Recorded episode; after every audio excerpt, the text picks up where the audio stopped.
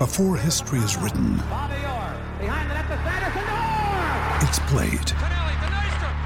Before it's frozen in time, it's fought one shift at a time. Before it's etched in silver, it's carved in ice. What happens next will last forever. The Stanley Cup Final on ABC and ESPN Plus begins Saturday.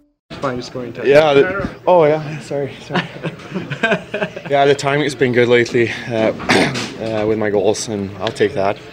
I just uh, just wait to get some some drama in, on the ice there, but yeah, I just told the other guys it gives so much confidence to, to win a win a game like this. Um, almost the same feeling when we came came back in Winnipeg. Um, gives so much energy and, and confidence, and, and especially for guy like Talbot to come in and just shut the door. And it's it's a big big day for us here. It's got to be easy to sit on the plane back to Edmonton.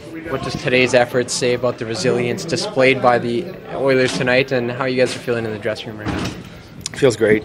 Just to to know we have the potential and the guys to come back and come together as a group and, and play a hell of a hockey game the late the two periods. Um, and like I said, Talbot played a hell of a game for us tonight and, and shut the door and gave us a lot of confidence in the back. And, and obviously, for me personally, it's it's nice to score the, the tying goal in the end there. So um, it gives us a lot of confidence. But now it's in the past. Uh, Got to enjoy it tonight and focus on the next game. How about getting a win for your dad? I know he's uh, he's here right now. yeah, it's kind of special.